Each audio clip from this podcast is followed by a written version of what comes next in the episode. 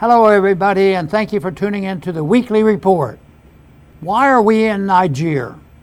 The July military coup in West African country of Niger has once again brought attention to the fact that the U.S. government runs a global military empire that serves Washington's special interests and not the national interests. Before the coup made news headlines, most Americans, including many serving in Congress, had no idea the U.S. government maintains more than a thousand troops stationed on several U.S. bases in Niger. But it's even worse than that.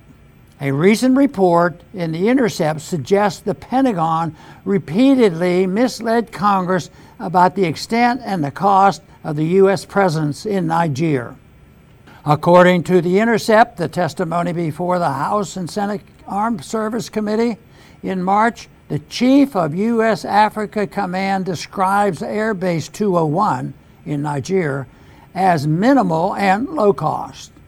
In fact, the U.S. government has spent a quarter of a billion dollars on the base since construction began in 2016.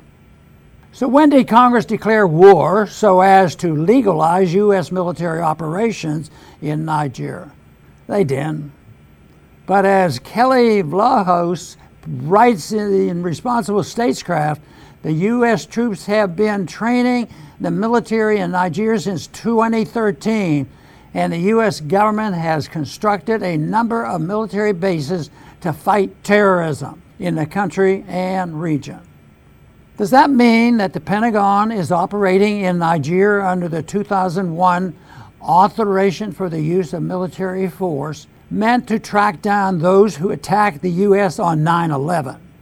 It's a good question, and thankfully, one being asked by Senator Rand Paul in a recent letter sent to Secretary of Defense Lloyd Austin.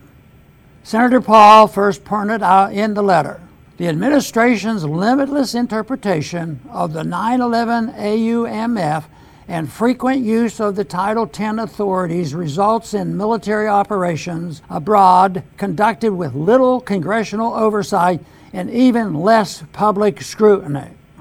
Such actions undermine our Constitution, he writes, as he asks, in how many countries are U.S. forces conducting operations authorized by the 2001 AUMF?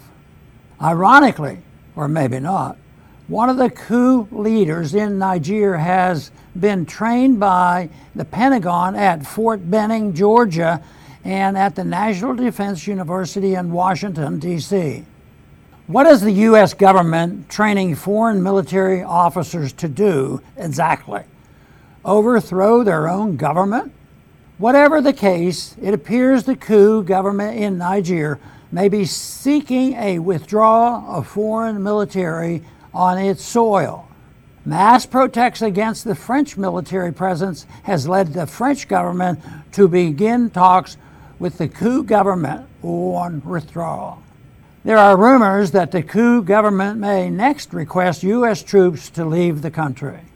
We should preempt their possible request by withdrawing all U.S. troops immediately from Niger and the rest of Africa and closing all military bases. The claim that the U.S. government is fighting terrorism in the area is doubtful. After all, in both Libya and in Syria, the U.S. government backed terrorist groups against governments it sought to overthrow. President Biden's national security advisor, Jake Sullivan, famously wrote to his then boss, Secretary of State Hillary Clinton, in 2012 that in Syria, Al Qaeda is on our side. Congress must step up and exercise its oversight authority to end the counterproductive U.S. military presence in Africa. Our military empire is bankrupting us and turning the rest of the world against us. Thanks for listening.